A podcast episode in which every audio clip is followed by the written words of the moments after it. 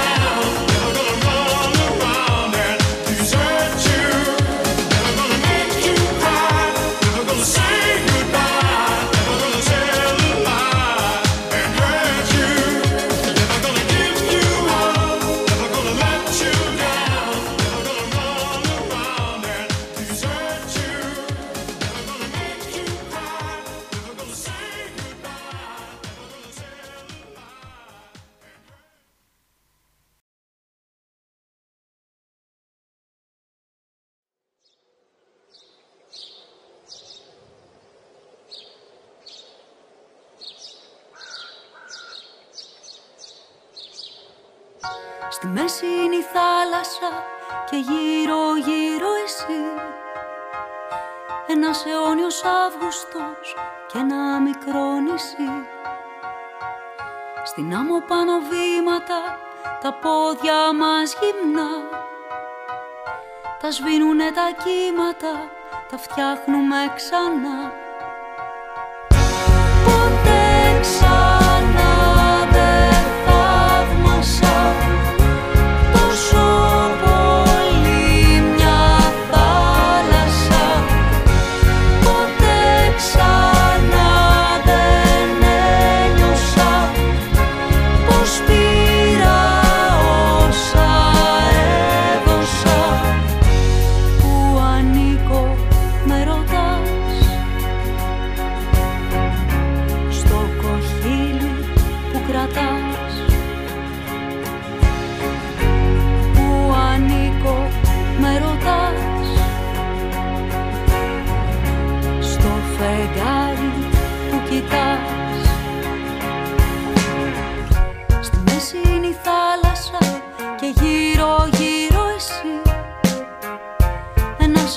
μεγάλος Αύγουστος και ένα μικρό νησί σε ένα γαλάζιο άνεμο στεγνώνει